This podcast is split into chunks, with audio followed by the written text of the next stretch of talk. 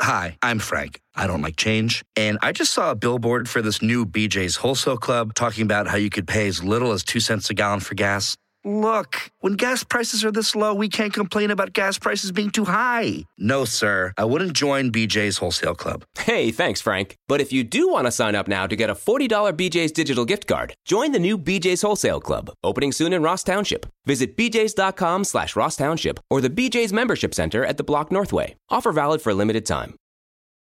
Addiction is a disease that impacts all of us. Whether you, your neighbor, friend, or family member is struggling, everyone feels the pain of addiction. Recovery Centers of America, Monroeville, wants you to know that addiction treatment works and recovery is possible. Call 1 888 Recovery Now for help for yourself or a loved one. Recovery Centers of America have helped thousands of patients across the United States and here in Western Pennsylvania start a better, healthier way of life through their evidence based inpatient and outpatient treatment programs. The caring team of physicians and clinicians at Recovery Centers of America see their patients as so much more than their addiction and are deeply committed to providing expert care with heart. Recovery Centers of America knows that every day in active addiction is a day in isolation, which is why they admit new patients 24 7 year round. Don't wait. Make the call that can change everything. Call 1 888 Recovery now.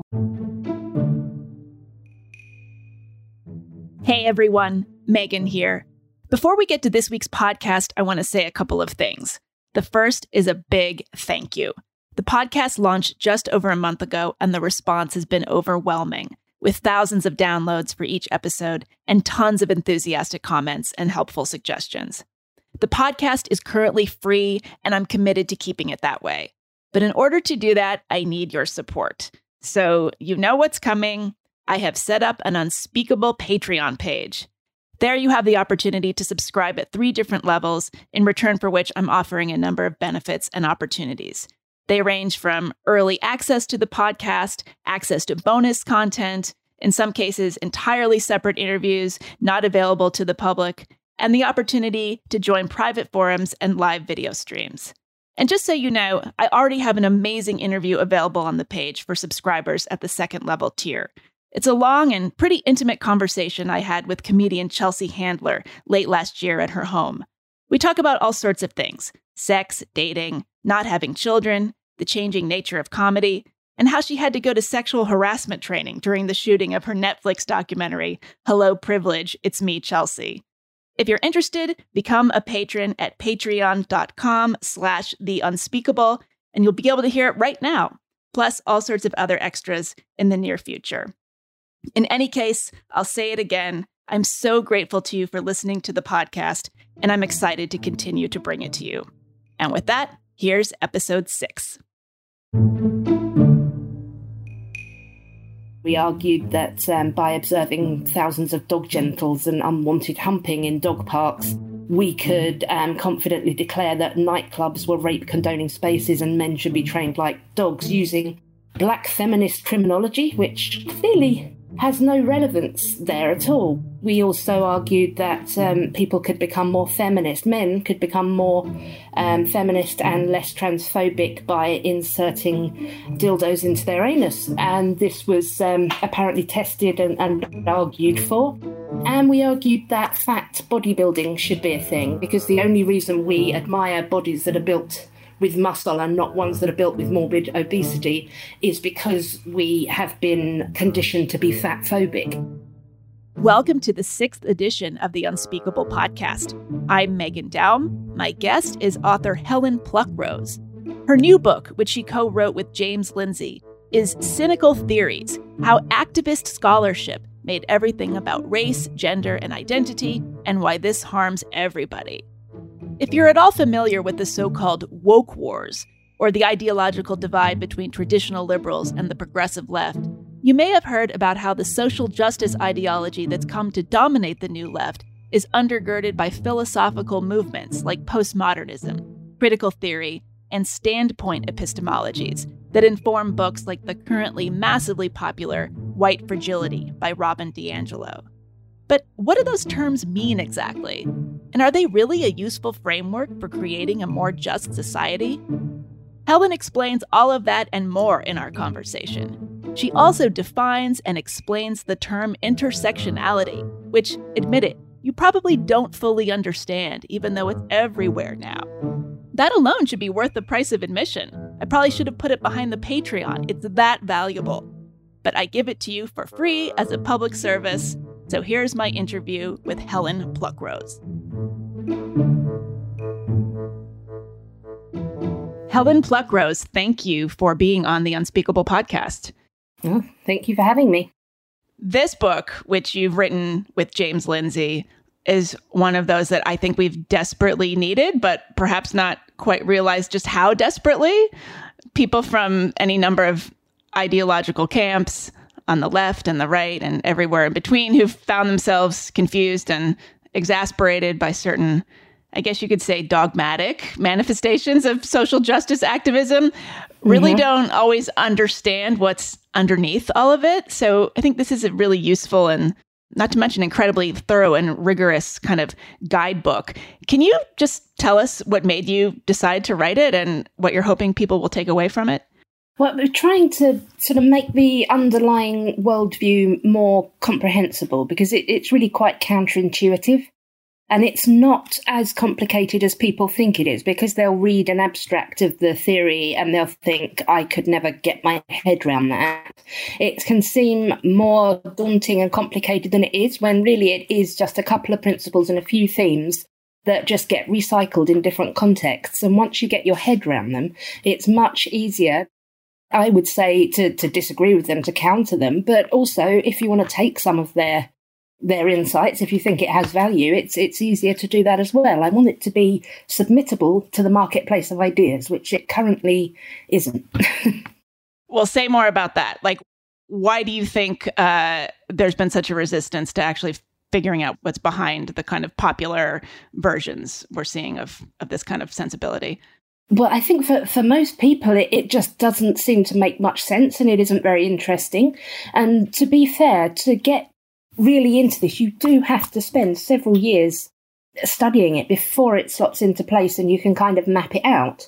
Because otherwise it doesn't it doesn't sink in. And i think if you if you want to address something you have to have really quite a lot of it. And very few people spend significant time reading ideas and theories that they don't think has value so there's just not many people doing that. So sometimes when people will critique it, it will be um, too shallow or it will misunderstand something quite central. And so we, we wanted to really break it down. So, Helen, what is your background? You're often referred to as the British academic Helen Pluckrose. so that's a little mysterious. Can you tell us where you're coming from with all of this?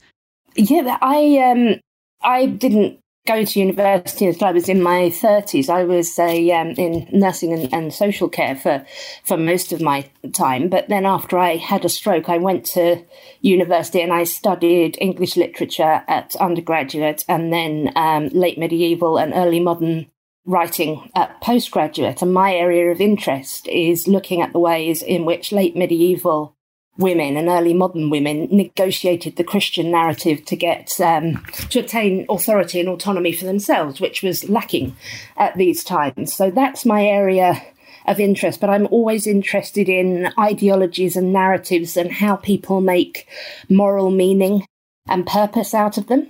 So I've carried on doing that kind of thing. Um, Peter, Jim, and I, we were all quite involved in that new atheist moment so we've been quite critical of um, religious narratives that weren't rooted in evidence and had quite a liberal tenet. So it really just kind of made sense to to address this um, social justice thing when it, it came up and it started behaving in the same ways when it started being anti-science, um, illiberal, anti-freedom of speech, anti-freedom of belief.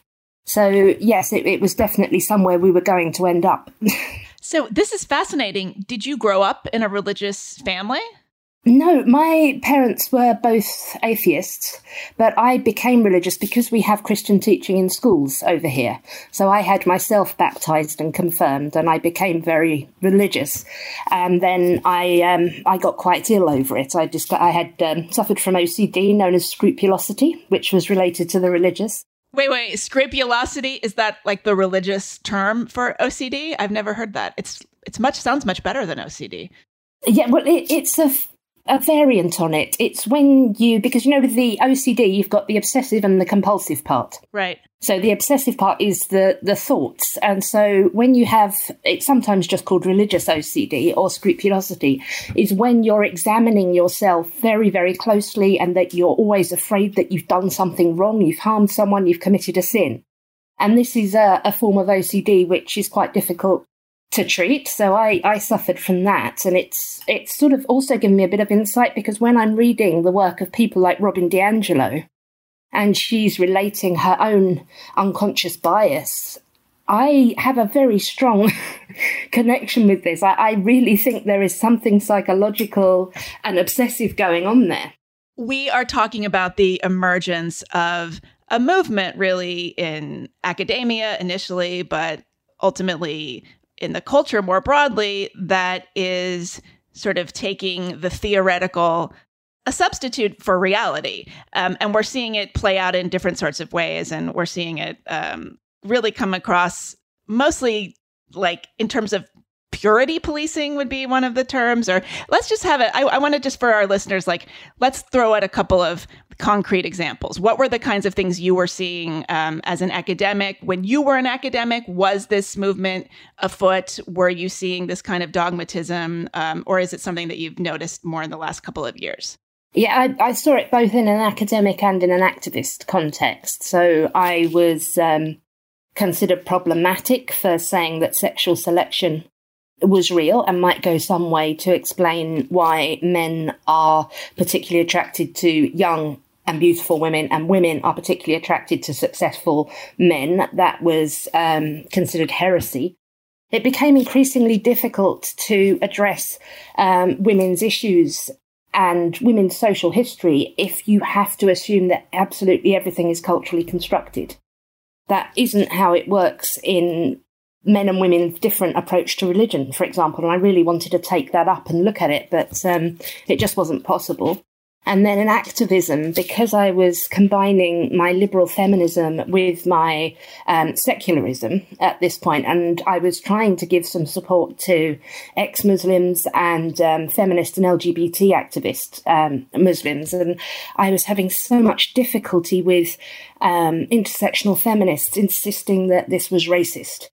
Meanwhile, you know, Muslim, liberal and ex-Muslims that are trying to address some quite serious misogyny and homophobia, and not getting any support with that. So this kind of inconsistency of of principles really, in the end, it, that caused me to write the essay "Why I No Longer Identify as a Feminist" because I think that the concept just crept so much I could no longer really um, you know, I define myself by it. I still am particularly focused on gender issues and committed to gender equality, and I'm more interested in average on how women experience things. But feminism isn't something I can get behind anymore.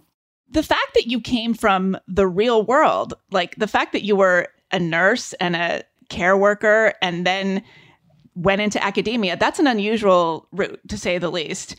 Do you think that the fact that you were not like somebody who was an academic from the very beginning, that you had experience in uh, quote unquote reality, made these sorts of things um, seem all the more absurd and troubling to you? Um, quite possibly. I mean, I never qualified as a nurse. I, I did some training and worked in some hospitals, but generally, yeah, the sort of minimum wage care work for elderly and disabled people. So I think, yeah, yeah, I'm I was a care assistant married to a forklift driver, and we weren't exactly, you know, we were living from paycheck to paycheck, but I don't think that this is a sort of a, a class issue. You know, my, my background, my parents' background is quite solidly middle class. I was privately educated. So there's a whole lot of influences in there.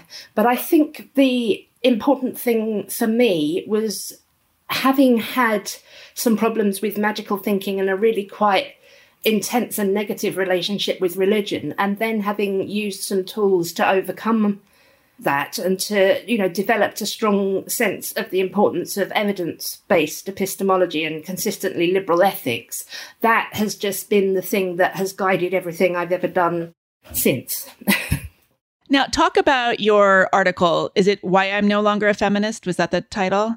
Yeah. And when did it appear? And was that sort of your first shot over the bow in terms of your involvement in this whole intellectual sphere? I think so, yes. That was the first one that went viral. I wrote it in 2016, and I'd already been arguing online for about five years that there was a problem um, within feminism, but that, that feminism was still very much needed. I was arguing with people who were saying that feminism had lost the plot, that it was no longer liberal, it was no longer effective. And I got into so many arguments about this. And then in the end, I, I just, I just gave up. I just had to say, okay, you're, you're right. The movement known as feminism now is not, is not what I wanted it to be. It's, I'm not helping. I'm 46. I always identified as a liberal feminist. Yeah. So my mother was a second wave liberal feminist. She arrived in London in 1960 and she took on um, the bank that she worked for because they wouldn't let women take accountancy exams and she couldn't get a mortgage without a male guarantor. Right. So she addressed these very liberal issues. I have always thus thought of myself as a liberal feminist. I've dis- had disagreements with the radical feminists because they are the ones who believe that society is dominated by a patriarchy, by rape culture, that men are an oppressor class and women are the oppressed class. I could never agree with that. The liberal feminist is one who thinks society is already pretty good, but not everybody has equal access to everything. We don't want a revolution. We want to open things up for people who can't currently access. So liberal feminism is generally regarded by both the radical feminists and the intersectional feminists now as being too complacent about the status quo. Okay. And since you said the word intersectional, I was hoping you could define intersectionality for us once and for all. This will be the definitive the explanation. Okay, so there's two symbols here that, that you need, and one um, comes from Kimberlé Crenshaw, which um, is that, that of intersectionality, and the other comes from Patricia Hill Collins, which is the matrix of domination. So, what you have in both cases is this idea that people with multiple forms of marginalized identity can be hit by prejudice and discrimination in all sorts of ways that aren't easily detectable, that you can't easily pin down. So for Kimberlé Crenshaw, she used the symbolism of a of an intersection. And if somebody is black and a woman and they are standing in the intersection, they can get hit by racism or sexism or by a combination of both. So I think there's there's quite a lot of validity in this idea, and particularly she was a legal scholar, right? And she um, pointed out, as did Patricia Hill Collins, that there were specific stereotypes that accrued to black women. They couldn't be straightforwardly be called sexism because they didn't apply to white women, and they couldn't straightforwardly be called racism because they didn't apply straightforwardly to uh, black men. So there was something there that there needed to be a recognition. And if people are, are skeptical of this, now, I tend to ask them, can you ever see a situation in which a combination of being straight, white, and a man could discredit you in any situation? If you can, then there's, it should be quite clear that this can happen. You know, there is some basis for this idea of an intersectionality that we need to be, keep aware of this. Unfortunately, it became, well, it was always quite a problem because the first thing Crenshaw did was she she defined intersectionality as contemporary politics, by which she meant quite radical politics from the of the new left kind, applied to postmodern theory. So this, she's beginning with a denial of objective reality, with a belief that everything is culturally constructed. And she explicitly took aim at liberalism, which aimed to get rid of um, social significance from identity categories. So we didn't believe, you know, my doctor will be a man, my nurse will be a woman, right. my accountant will be white, my gardener will be Mexican or, or whatever. So liberal aim was to get rid of this significance. And this means focusing less on identity. Doesn't mean being blind to racism or sexism. That is frowned upon and opposed as needed. But it does mean we don't focus constantly on identity. We try and make it irrelevant for moral um, purposes. But um, Kimberlé Crenshaw and the others who are sort of rising at, at that time, including um, Bell Hooks, Patricia Hill Collins, they saw a need for a focus on identity politics over universal liberalism. They wanted to put their power within the identity group. And this, I think, was bound to go horribly wrong. I think it was bound to cause division, cause tribalism, the rejection of um, any kind of stable reality, and the assertion that everything is culturally constructed in the, the service of power was just going to make everything messy and hostile. And, and that's essentially what's happened. You organize your explanation of postmodern thinking into six concepts in the book. So there's yeah. the knowledge principle, which has to do with radical skepticism and whether objective truth or knowledge even exists. There's postmodern political principle, the belief that society is formed around systems of power and hierarchies. And then you talk about the blurring of boundaries, the power of language, cultural relativism, the loss of the individual and the universal. So, you know, I, I can imagine how this kind of gets toyed with in academia and you know like a, a very kind of abstruse academic paper. But can you talk a little bit about how you see this play out just in popular culture? I mean i'm assuming when you wrote your piece about how you were no longer identifying as a feminist in 2016 i mean that was before me too mm. but it was really i'm assuming you were reacting to, to a sort of iconography of quote unquote intersectional feminism. And so i'm wondering like if you could talk about how you kind of piece this whole puzzle together? Yeah, I mean, what we see in popular culture, and this is where it, it's getting its power from. You know, so yes, you, can get quite complicated in academic papers, but really these same principles are quite um, straightforward, and we we all see them whenever we have a claim that people need to stay in their lane, that white men can't talk about this, that um, cisgendered people can't talk about this this is the idea that knowledge is not objective that knowledge comes from experience. You know i i have my truth you have your truth. Your truth has already been spoken too much. We have to listen to um, listen to black women listen to trans women but only the ones who agree with intersectionality obviously. So that's where we get the the sort of denial of um, of objective truth. And we, we see that most explicitly in areas like um, queer theory, and trans activism. So there's, you know, that there is um, certain um, evidence in neuroscience which may well, at some point soon, explain to us why some people are trans. So that there is an objective truth there. But a lot of the trans activists want to break down those boundaries between male and female, masculine, feminine, heterosexual, homosexual, they see them as explicitly oppressive. And so any language which kind of um, insists on categories of objective truth is seen as oppressive. And this is why sometimes the most extreme trans activists who not who do not at all represent the majority of trans people can really seem quite delusional to the sort of average person who doesn't you know want any harm to come to any trans right. people but right.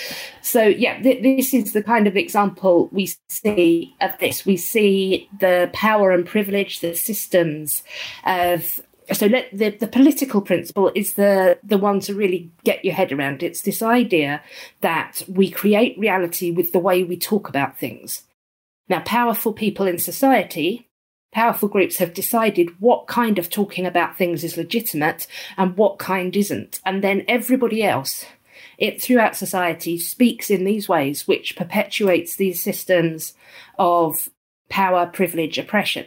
And these ideas, sorry to interrupt you, the powerful people are like would be stereotypically white men, straight white straight men. white men, cis straight white men. And is the thinking that these ways of talking about things have been established like centuries ago, millennia ago, decades ago. Like, how far back do they trace it? A lot of it, especially from Foucault, he focuses, um, particularly when it comes to things like sexuality from the 19th century, but he takes a very long historical look. And this is what we will see in a lot of the activism as well. They see these systems as having been set up at certain times and then just evolving rather than improving. So a, a big part of critical race theory is the claim that things aren't actually getting better racially. They just change what they look like. So you have slavery at first, then you have Jim Crow, now you have um, the carceral system. It's all the same thing. It's all um, white supremacy, whiteness, privilege, and trying to control and oppress the black person but it, it looks different in each age. So, what these kind of theorists and activists consider their job to be is to make these systems of power and privilege visible. And they do this in a highly interpretive way where they will close read what somebody has said. They believe that there is always a power imbalance going on. So, one of the ten- central tenets of critical race theory that was um, set up by uh, group, including Robin DiAngelo, is the question is not did racism occur, but how did racism manifest in that situation? So you begin with the assumption that any interaction between a black person and a white person is going to have racist elements, and then you try to find evidence of it.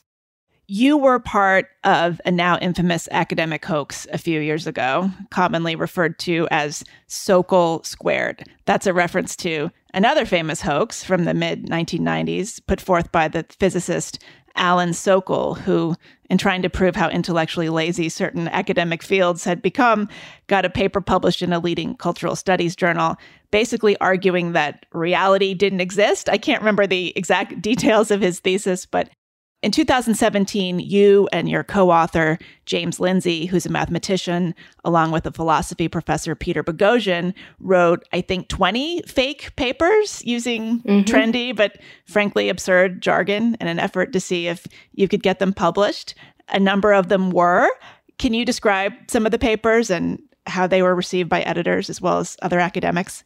Yeah, I mean, one of the things that's often sort of misunderstood about our project, especially when it's um, compared to Alan Sokal's is that while Alan took a lot of the the jargon and then I mean if, if you're a physicist the paper he wrote is extremely funny because he's deliberately reversed things. It's lost on me because I'm not a physicist but it was nonsense and it was intended to be nonsense what we did, which was very different um, to what Alan Sokal did, was we actually reproduced the arguments. Our papers are indistinguishable from ones that are pu- published completely sincerely. Some of our data is fake, and they should have recognized that it was either impossible, implausible, or certainly that we were drawing unwarranted conclusions from it. But the rest of the theoretical papers are just solid scholarship of the kind that they wanted to publish. So if they are not ashamed of that, they should actually keep it up there, even if we didn't believe in it. So we argued, for example, that there is no legitimate way to criticize social justice. Anybody who does this in any way is being a bully. Only marginalized people can use humor. Anybody who uses humor to to laugh at um, the social justice excesses is, is being a bully. They're using disparagement humour. They should be punished. That one got accepted fastest of all. Then we had some really silly things that people remember. Whereas we, when we argued that um, by observing thousands of dog gentles and unwanted humping in dog parks, we could um, confidently declare that nightclubs were rape condoning spaces and men should be trained like dogs using black feminist criminology, which clearly has no relevance there at all. We also argued that um, people could become more feminist, men could become more um, feminist and less transphobic by inserting dildos into their anus. And this was um, apparently tested and, and argued for. And we argued that fat bodybuilding should be a thing because the only reason we admire bodies that are built with muscle and not ones that are built with morbid obesity is because we have been conditioned to be fat phobic. So they're, they're really, they're nonsense papers. They're not only absurd, they're also really unethical in their conclusions. So, yeah. Unethical how? How do you mean? Un- I can see where they're absurd, but what do you mean by unethical? Well, we argue that the that we always find that the problem in any situation is that men are horrible. For example, that was the right. the thesis that we got um, published over and over again. You know, one of the uh, papers was we were looking into why men like to look at attractive, scantily clad women. Now, the answer to most people would be because most men are heterosexual. But we had to argue instead that it was because they valued patriarchy and they wanted to dominate women. And, you know, th- this was one of the ones that got published. It's, I think with the, the, most unethical one of all, but nobody ever remembers this paper because it wasn't funny, is the one that's called When the Joke's on You, in which we argued that you just cannot, no criticism of social justice ideas is, is legitimate at all. It needs to be shut down. It needs to be punished. You know, there's a part of us that was hoping that Hypatia, who accepted it, would actually say, no, this is unethical. This is authoritarian. We can't publish something saying this, but they accepted it in nine days. They called it an excellent con- contribution to feminist philosophy. and do they ask for any edits? What kind of editorial process is there, if any?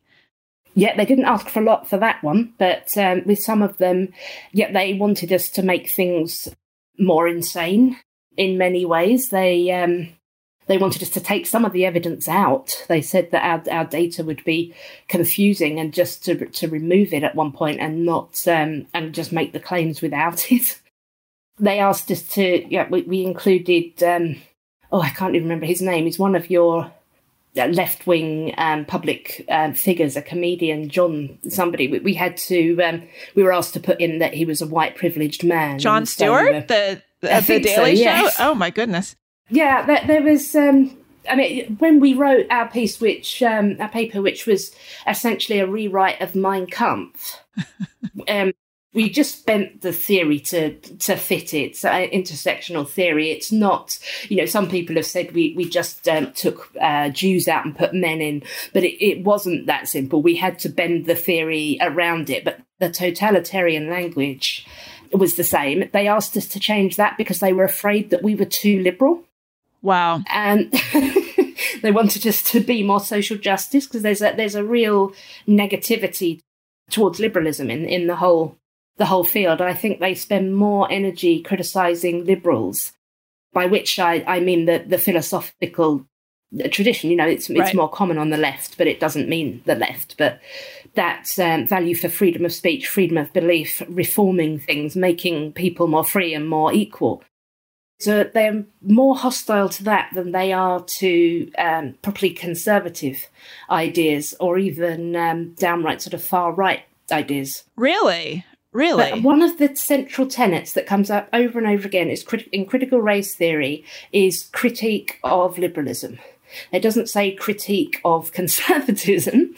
And obviously, you know, there's a matter. They, they see liberalism as the main competitor. And it is. And that, that's why quite often people are, um, more annoyed with those who have the same aims but different methods right. than they are with people who have different methods. So people will often ask me why I, somebody who is still very much of the left, spend so much energy criticizing another part of the left.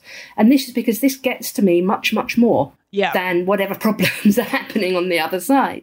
And this is how they feel too. They are after liberals and to a certain extent Marxists because we are not, we're looking at things in a much more sort of freedom orientated, um, viewpoint diversity, you know, marketplace of ideas way, which they think is holding back the progress that they would like to see.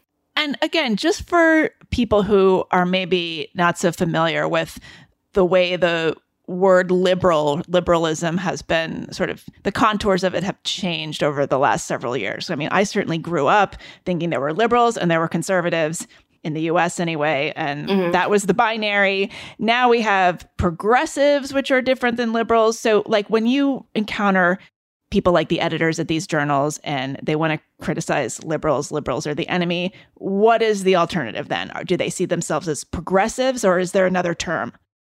They would consider themselves um, social justice uh, scholars and activists. That's yes, they, they call themselves progressives, but they also call genuine liberals progressives.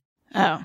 It's a mess. When they criticize liberalism, it's very clear what they're criticizing. They're criticizing the idea of individual agency, of our common humanity, of meritocracy, of viewpoint diversity. All of these sort of solid things that underlie liberal secular democracies. So America is a, um, the most prominent example of a liberal secular democracy. It's still one, even though you have a Republican government, because it doesn't mean left. It means that you have the freedom to hold whatever beliefs you want. You have the freedom to say them.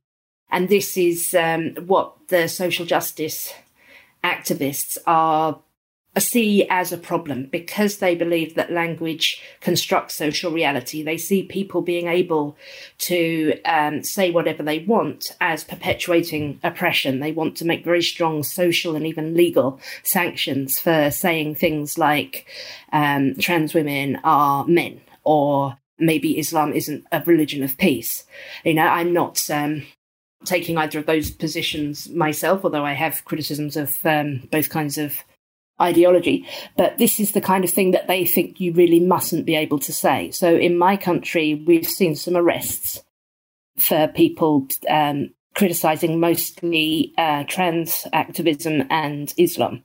That because of your First Amendment, but this is the threat to liberalism is, is when you're no longer free to treat people as an individual you're no longer free to believe or say what you believe okay i want to understand a few things about terms like postmodernism or post Marxist. Now, I noticed that your book, it's called Cynical Theories How Activist Scholarship Made Everything About Race, Gender, and Identity. You don't say how postmodernism made everything about race, gender, and identity. Although I have to say, it is strange the way these terms, postmodernism, post Marxist, post colonial are getting thrown around by people who have sort of become enemies with them or are bucking up against these authoritarian tendencies in the left in popular culture, but they don't understand those terms at all. I found myself in a rather bizarre conversation a few years ago with a right wing media personality in, in the US, someone who had probably never read a page of philosophy or critical theory, who felt he had very specific ideas about postmodernism and how it was the cause of everything annoying about liberals. Kind of the same way conservatives would yeah. bat around the word socialism to describe everything they hated about Barack Obama, you know? Yeah. So can you just like explain to me what should I know about postmodernism and how much should I care? okay, so Jim and I are thinking of writing another book in which we explain, look at all the currents that have gone into what we're seeing at the moment, because it comes from so many places. There is a bit of Marxism in there, but people put far too much focus on the Marxism. It's come so far away from Marxism now that you'll just be misled if you try to treat what we're seeing now as Marxism. There's so many different currents in there, why I focused particularly on postmodernism is because of the central concepts around language, power, and discourse. Those are very um, specifically postmodern.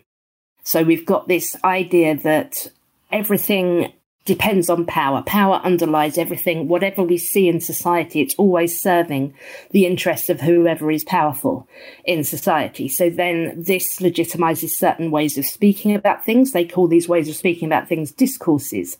We have dominant discourses. That is um, very much a Foucauldian idea. Michel Foucault and his uh, discourse theories is the thing that comes up over and over again when we see this anxiety about language, about who is, are you upholding white supremacy? Are you upholding patriarchy, cisnormativity? It's this, this concept of, of discourses. And then this, this constructs what is actually knowledge. So it comes to the point where we're saying, we believe that there are, say, psychological differences on average between men and women. This cannot be accepted. They believe that if we say this is is true, so for example, some of the strong evidence that men are more likely to be interested in working with things, women are more likely to be interested in working with people, their socially constructivist ideas will believe that by saying that we make it true. Right. And what we need to do is say the opposite of that and make everybody else say the opposite of that, and then that will become true. So this idea of discourses, power and knowledge is ultimately postmodern. It's not how the Marxists see things. It's not how the liberals see things. The Marxists believed in an objective truth. They believed uh, philosophy would cure the false consciousness of the working class. And so they had confidence in language and reason and trying to get there. You know, the liberals, they have the marketplace of ideas. We believe that society has advanced so much in the last 500 years because people began to be able to make their arguments. They began to be able to say what they wanted, test ideas against each other. And this was how we advanced. This isn't what the postmodernists believe. They believe that it's always a matter of powerful, dominant discourses and they always need disrupting.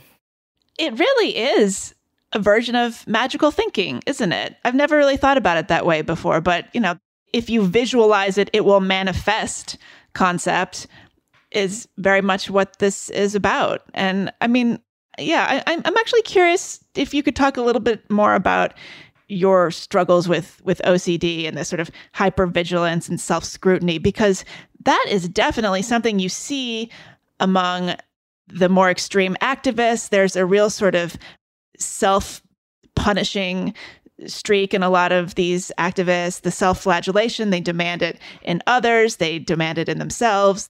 They perform it. Maybe it's not a mm-hmm. performance, mm-hmm. maybe it's legitimate. Like, what's the psychological component there? Like, is there a sort of personality profile that finds themselves more vulnerable or just more interested in this way of being in the world? I'm increasingly believing that there is a much stronger psychological component than is being accepted at the moment. I think the people who are the really zealous social justice activists calling for um, cancellations and firings would be in a different context. The ones you know calling for the execution of the apostate or the heretic. So I think this is a, a psychological thing. But I, Jim and I, we, we've spoken about this a lot because we know that we are not really qualified to make arguments about the psychological factors. We've started already um, contacting psychologists who are, and we're hoping that we'll be able to do something with their their support. We don't want to go out there and write. We think that this this kind of ideology is essentially producing something much like a personality disorder. This this is what what we are are worrying when we we look at what we see. So we've got, for example, the coddling of the American mind. When um, Haidt and, Lukianoff speak about how this kind of theory works in opposition to cognitive behavioral theory, whereas cognitive behavioral theory will train people to not catastrophize, to put things in perspective, to build their resilience, to respond appropriately. The, the kind of theory that we have now tells you the, the opposite. If you're reading something that shows oppression, racism, sexism, heteronormativity to exist, well done, you're right. We know those things exist. If you spotted them, that is authoritative. So it's it's working against what some of the best theories in psychology and psychiatry tell us are healthy ways to live your life. I've had increasing numbers of psychologists and psychotherapists write essays for Areo about this, how they're seeing the effects of this, but we don't have a strong enough um, base in psychology yet to say anything that we could be confident about. It would be a very bad idea to to make claims about mental health and psychology that weren't true. well, I'm sure you could have fun trying. I mean, you know, I'm certainly not the first person to make this uh, analogy between organized religion and this kind of social justice movement. John McWhorter has written about it a lot. Um, certainly, many writers and observers have pointed out those similarities. But, you know, do you see a connection there? And is it possible that because people are just not going to church as often and they don't have these kinds of um, community affiliations, they just are not as connected, that there's something intoxicating about being able to align yourself so vehemently with with like-minded others on social media particularly yeah i, I mean i i'm utterly convinced that the social justice or critical social justice, as DiAngelo calls it, is providing for the same kind of social and psychological needs humans have as traditional religions have done. I, uh, Jim wrote a wonderful piece about this called um, Postmodern um, Faith, and it's on Areo anyway. It's, it's a really long piece about um, religion and um, the faith based things because he studied the psychology of religion for, for three years and wrote a book on it. So, yeah, there's definitely very strong connections. But what worries me a little bit that some people are arguing, and it's often uh, American conservatives who are religious themselves, they're sort of making a moral argument that this is a consequence of people having moved away from Christianity. So they're regarding it as a kind of corrupt substitute for a healthier um, form of um, of moral and um, you know sort of center of of being like that religion provides. If Twitter did not exist, how much of this would exist? Yeah, I used to argue against that. I used to say, "Oh, it's it's just a tool. The problem is the reasoning that's being spread." But I'm I'm starting to to think I was wrong about that. That this um, social media, the connections with so many people, the public nature of it, really has brought out something quite unique, new, and and nasty in ourselves that is um, is doing a lot of damage. I see these conversations going on on social media. Like I follow this stuff closely, and it's sort of a- amusing and horrifying, and and all of the above. But like, how big an issue is this really? Is even this sort of conversation kind of in the realm of the theoretical? Like, how much of this is actually affecting real people in their day to day lives? I, th- I think you know, in certain realms you can probably go through your life not knowing any of this is happening. You'd probably be quite safe, but you can't be sure of that. I've had to start a Discord server for people who are having a certain kind of anti-racist training imposed on them, and I've got a 163 people now I'm trying to help and support to push back at some kind of mandatory training or, or reading that they are being asked to do, which is explicitly an attack on, on freedom of belief. So I have white people telling me that they are expected to go to this meeting. They're expected to affirm that they are indeed racist. They're expected to say how they are going to dismantle the system of white supremacy. And there, it isn't an option to say, actually, I, I oppose racism from a different framework. I don't believe this. I also have a ridiculous number of um, Black and South Asian, mostly, people who are being expected to testify to a very certain understanding of racism. And they're under a lot of pressure to do so. They're afraid that they will be penalized if they don't see racism in the way the critical race theorists see it, if they don't have the critical social justice approach, if they are liberals or even conservatives, they still feel that they're under pressure to say, yes, racism, is a system of power and privilege. Underlies everything. It's whiteness. It's, it's worrying because what we need, the way we should be thinking about this set of ideas, it is a belief system which people should be entitled to have, express, and live by, but not be imposed on anybody else. This is where the concept of secularism really needs to be expanded from just, you know, traditionally un- understood religions to belief systems like this one.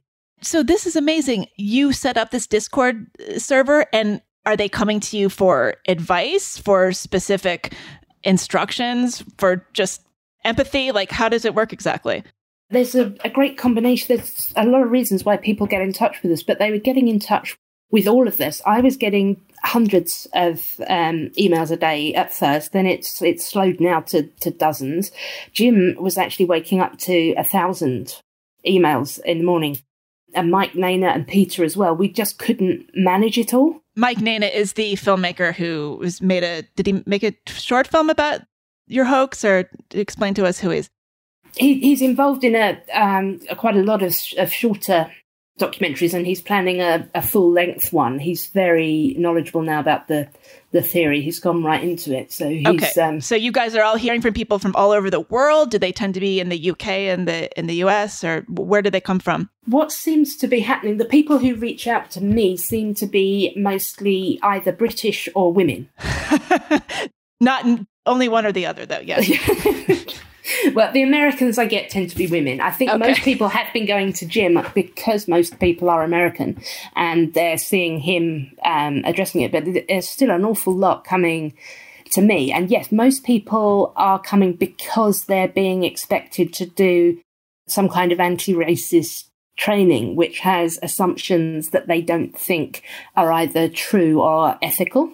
And they want to be able to push back at this without losing their jobs. So we're we're doing that. But there's also a lot of people, and this is particularly women, who are socially afraid. They're scared that they're going to say the wrong thing, that they're going to get dogpiled on social media, that um, their Facebook groups will turn on them, and this is also their social circle in, in real life. Right. So it, there's really quite a level of fear. I had a young woman write to me and, and in a real state. She was an um, American woman in her early 20s, and she'd disagreed with a, a lady on a, a group chat who was um, Pakistani and was immediately accused of racism. And then suddenly, all of these people who she'd got on great with were just suddenly descending upon her, and nothing she could say. Mm. Um, she, she apologized, it didn't work. And she was in a really terrible state. She was messaging me saying, I'm so frightened, I'm so frightened, what am I going to do? And I, this is a ridiculous state of affairs.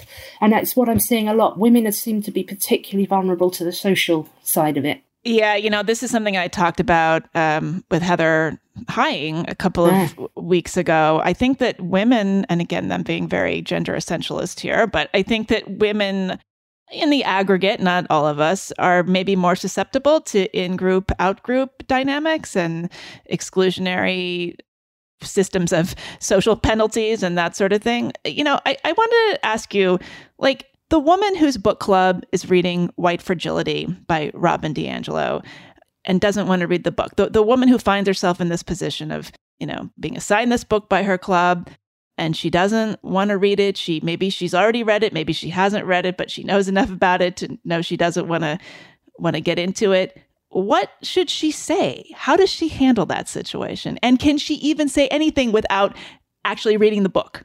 Well, it does certainly help to to read the book, but there are enough breakdowns of DiAngelo for people to know what they're likely to have a conscientious objection to if they do. So we've been helping people to address quite a lot of these different situations. And the two most important things to convey is first that you are coming from a place of knowledge, not ignorance. It's not just that you need to be educated and then you'll understand. And that you're coming from a place of principles, not bigotry. You're not objecting to this approach to anti racism because you want to be racist. So, this is the two things to establish and then ask people if they can be more inclusive of a greater range of worldviews this is what we've had some success with. But I have to admit, the success that most times we have been really successful with this approach is when the person who is objecting is black or South Asian. If a white person objects, they're much more likely to get dismissed. But we had a really good situation where a um, black guy said that he wanted his work to stop going on about whiteness and acknowledging their privilege to him because he experienced this as insulting because he'd worked very hard to get where he was. He didn't want to keep hearing how much more privileged everyone else was. He had a different value system, which was rooted in his culture, and it was about dignity and self sufficiency, yeah. and it, it needed to stop. And that worked really well because they got back to him and apologized. And then his work backed off immediately from instituting the DiAngelo approach. But that was because he was a black man. Yeah. Or maybe people of color could make themselves available to to, to white people as sort of um, you know kind of agents.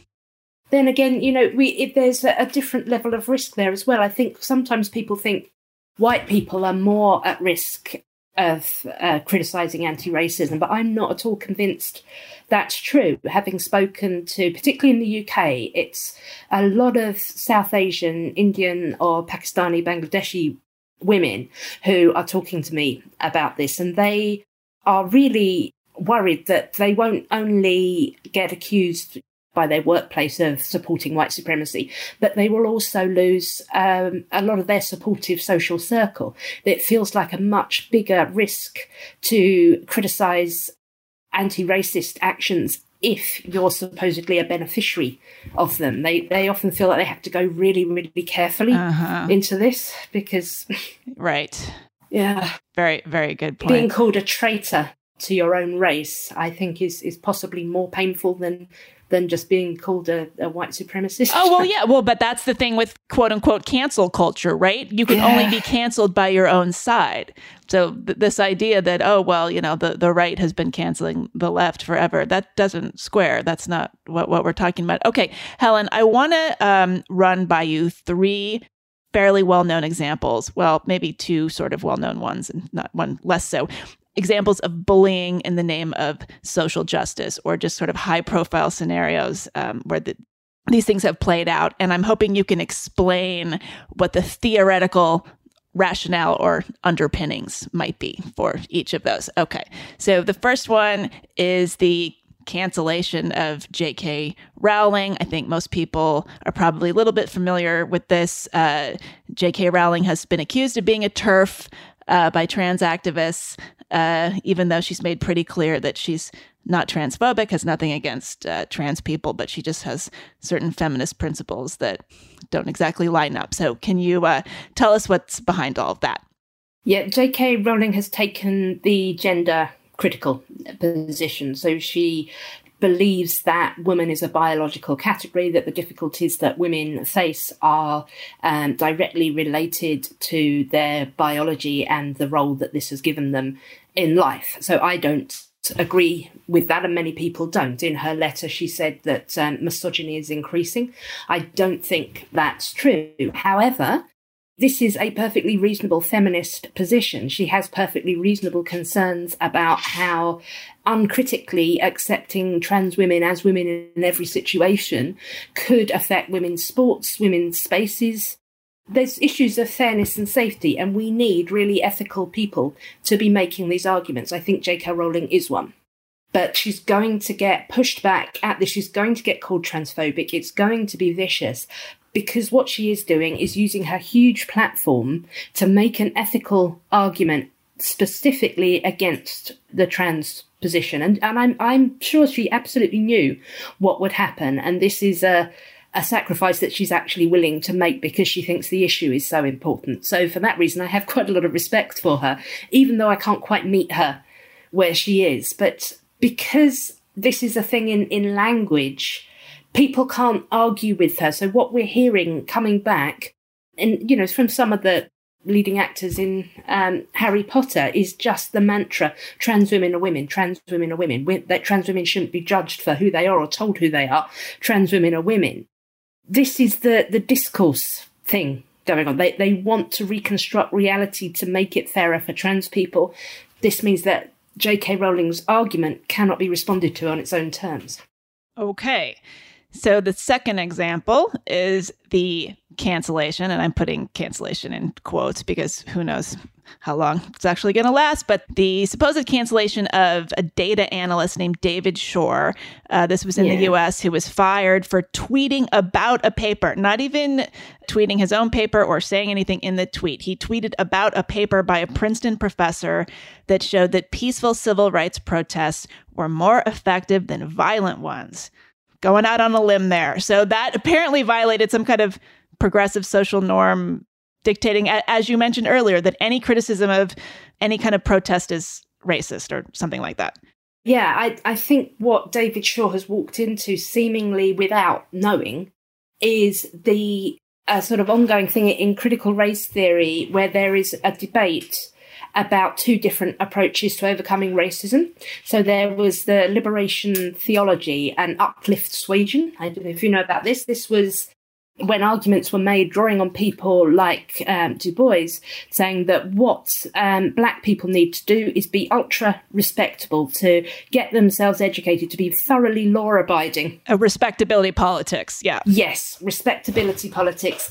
And this was argued that this would make white America accept black people. And this caused quite a lot of religiousness and conservatism in black communities and blaming and, and shaming of, of people who who didn't um, fall in with that. So the reaction against this that we're seeing a lot at the moment from people like Ta-Nehisi Coates, Ibram Kendi, Michelle Alexander, they're all pushing back at this, saying that um, this was an attempt to to keep this just keeps black people down. This is blaming them. So what's happened when David Shor has made this study, which which shows that actually it's more effective not to be violent is he was seen as speaking into this uplift suasion, respectability politics, liberation theology type discourse, which is very much out of vogue at the moment. So he probably has absolutely no idea of this. It's a particular problem because he was simply reporting an academic study, and it's essential that people are able to do that.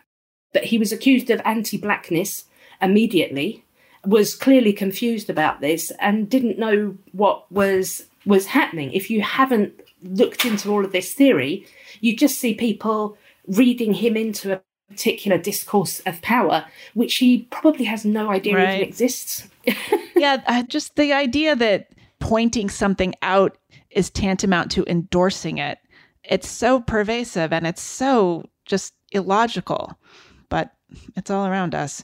Okay, so the third example this is um, a case many people might not be familiar with, and it's pretty astonishing and, and ultimately heartbreaking. This is a case of a man named Cedric Sunray, who is a social justice minded college recruiter in the US who was fired in the wake of a privilege walk exercise gone terribly wrong at an Oklahoma City charter school that happened to have a, a diverse student population.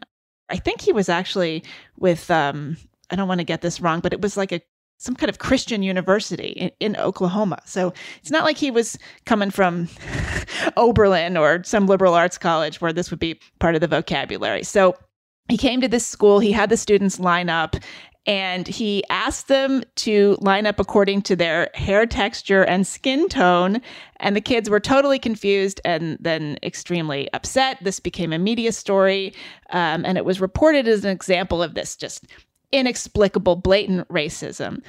But you know, it's funny when I read the story and I saw, oh, he's lining these kids up. He's asking him to do this. This is bizarre. You know, most people would say that, like, my God, what a what a bigot. It was obvious that he was trying to do this intersectional exercise that you see a lot of going on a lot of um, diversity and inclusion corporate training and on a lot of college campuses. But because he, you know, he didn't, it's not like uh, he was able to line them up according to anything other than skin tone and hair texture. It just came out totally wrong. So, anyway, it, his response to all this was absolutely heartbreaking because he was coming from a place of real social justice activism in his mind, but it completely bit him in the butt. So, what do you have to say about that? Yeah, I, I think that that's another example of the what they call the eating their own and circular firing squads. But what this comes down to in a lot of the scholarship is the method of problematizing. So this is um, essentially the methodology of social justice um, scholarship and activism is that you try to read problems into things because the understanding is that these we're so accustomed to these systems of power and privilege that we can't see them which is where the idea of woke comes from. These are the people who are able to see them to a certain extent. There's a lot of incentive to problematize to see a problem with something. Now once that ball has started rolling mr sunray who i understand to be a white skinned um, native american that's uh, right. man who's very much focused on on social justice activism. Yeah, he there wasn't anything he could have done. What he's done now, I, I, was reading, is he's taken responsibility for it. He said that the students who are upset must not be be blamed or made to feel guilty. So he's still in that social justice space. He might survive, but he might not, and it's a problem because there's nothing reasonable in this. He couldn't have done the right thing. And this is what's going to happen to people within this space over and over again. They're going to try to do the right thing. Somebody is going to find a way to problematize something they've done. They try to explain themselves, and then the deluge just comes all over them. We, we see it in, you know, Evergreen College. We saw it in the knitting community at Ravelry, in um, young adult books. People try to be woke. They get it slightly wrong, and then there's blood in the water, and, and everybody else is at them trying to prove their own superior wokeness because they've seen something that that person hasn't. It's horrible. It's so ugly. So, do you advise people to not apologize? D- does this come up on the on the Discord server? Did they say like, "Oh my gosh, I'm in this position now. I'm being attacked. How do I handle it?" I would advise people not to apologize. Yes, if they um, don't subscribe to these beliefs in the first place, then I would advise people to say, I don't have that concept of racism. I am, I have principles of individuality. I have principles of consistently liberal ethics or, or how whatever the situation happens to be. Of course, a lot of the time I'm trying to help people to keep their jobs, but I don't think apologizing is going to work on a social level. It might do on an employment level because you can say something like, um, I wasn't, I, I, was ignorant and um, thank you for educating me. I will try to do better. And it can pass off. That's unlikely to happen on social media. Mm. But if you're in a work woke space, you know, the woke it, place. It might, I'm calling it the woke place. yes. Anything you try and say after this has has happened. You is just going to make things worse. It's going to be problematized again. Once you've been identified as a target for problematization that's it. You just really need to leave that space. That's what i said to the young woman who was so upset. Don't try to explain yourself to them. Just just go away. That that will make it die down quick is go back in a month and see what's happening because if you the more you engage the worse it's going to be just by way of wrapping this up, your last chapter is devoted to alternatives to social justice ideology. So, could you say briefly what some of those alternatives might be and whether you have hope that this is kind of going to blow over, that we're going to kind of, that the pendulum is going to swing back to the center and we can kind of all get back to rational thinking? Yeah, my our aim in, in the last chapter of the book is to try to give people confidence to push back from a principled position because we believe that the majority of people are liberal in that very broad sense. They want to treat people as individuals. They don't want a racist or sexist or homophobic uh, society, but they don't want this kind of theoretical extremism either. So we're trying to explain how it works. That was the first nine chapters of the book. In the last one, we're trying to explain how to push back at it. So you could be able to say quite confidently, I think racism is a problem. It continues to exist. It needs to be pushed back at, but we no, don't have to believe in invisible systems of power. We can believe in individuals' responsibility to not be racist and to oppose racism.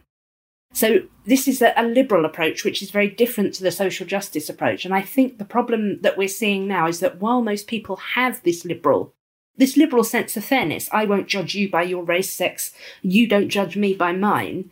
They've never really had to defend this. And so they, they get mostly confused. And what we need is for people to really be quite confident and just say, no, this isn't fair. This isn't consistent. I don't support it. As to whether I, I think this can can sort of come back to the centre. I'm, I'm getting less optimistic about that. I was hoping for a while that what would happen would be that increasing numbers of people would see the problem with the social justice approach, that it would lose respectability in the academy and that people would start to distance themselves from it and then it would gradually subside and then everyone would say we were you know making a moral panic about a problem that never existed. That didn't happen. And i think the the combination of people feeling an existential threat from the coronavirus and then the killing of george floyd just caused this all this sort of toxic theoretical activist stuff that's been bubbling up in little spots here and there throughout society has suddenly had an explosion now. So we are seeing a real attempted cultural revolution. And I, I don't think it can succeed. It's, it's too inconsistent. It's too counterintuitive and it's just not ethical or reasonable. So I'm still hoping that a pushback will be liberal, that it, it can be you know, based on, on liberal ethics, which will allow us to keep the progress that we have made on racial, gender, and LGBT equality. But my fear is that we're going to see a continuing surge to the right. It's going to be a nationalistic, populist right. It's going to get confident. It's going to squash critical social justice. And then we'll have to have another fight against them to try and get back to, right. to a more liberal society. Right. Well, but maybe that's something that's sort of easier to wrap our minds around. Maybe there's there's more room for um, bigger numbers of people coming together over something like that because it's just more tangible. It's easier yeah. to understand.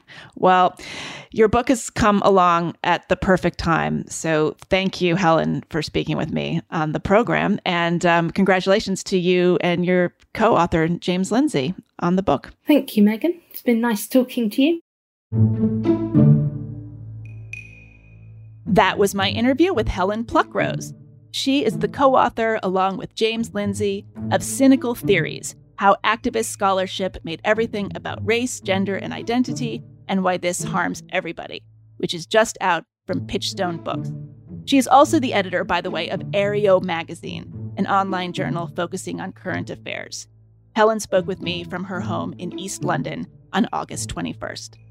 You've been listening to the Unspeakable Podcast with Meghan Daum. You can subscribe to the podcast on iTunes, Spotify, Stitcher, and Google Podcasts. And for more information, you can visit theunspeakablepodcast.com and you can listen there too. Please consider supporting the podcast on its brand new Patreon page. That's patreon.com slash the unspeakable. I hope you'll tune in next week. I'll announce the new guest very soon on the website and the usual social media spaces. Thanks for listening. See you next time.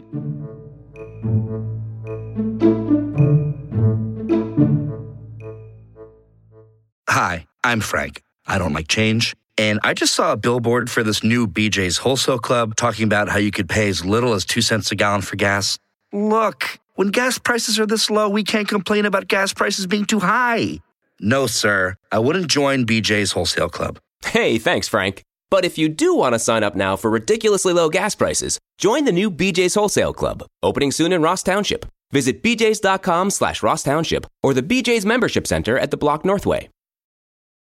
Addiction is a disease that impacts all of us. Whether you, your neighbor, friend, or family member is struggling, everyone feels the pain of addiction. Recovery Centers of America, Monroeville, wants you to know that addiction treatment works and recovery is possible. Call 1 888 Recovery now for help for yourself or a loved one. Recovery Centers of America have helped thousands of patients across the United States and here in Western Pennsylvania start a better, healthier way of life through their evidence based inpatient and outpatient treatment programs. The caring team of physicians and clinicians at Recovery Centers of America see their patients as so much more than their addiction and are deeply committed to providing expert care with heart. Recovery Centers of America knows that every day in active addiction is a day in isolation, which is why they admit new patients 24 7 year round. Don't wait. Make the call that can change everything. Call 1 888 Recovery now.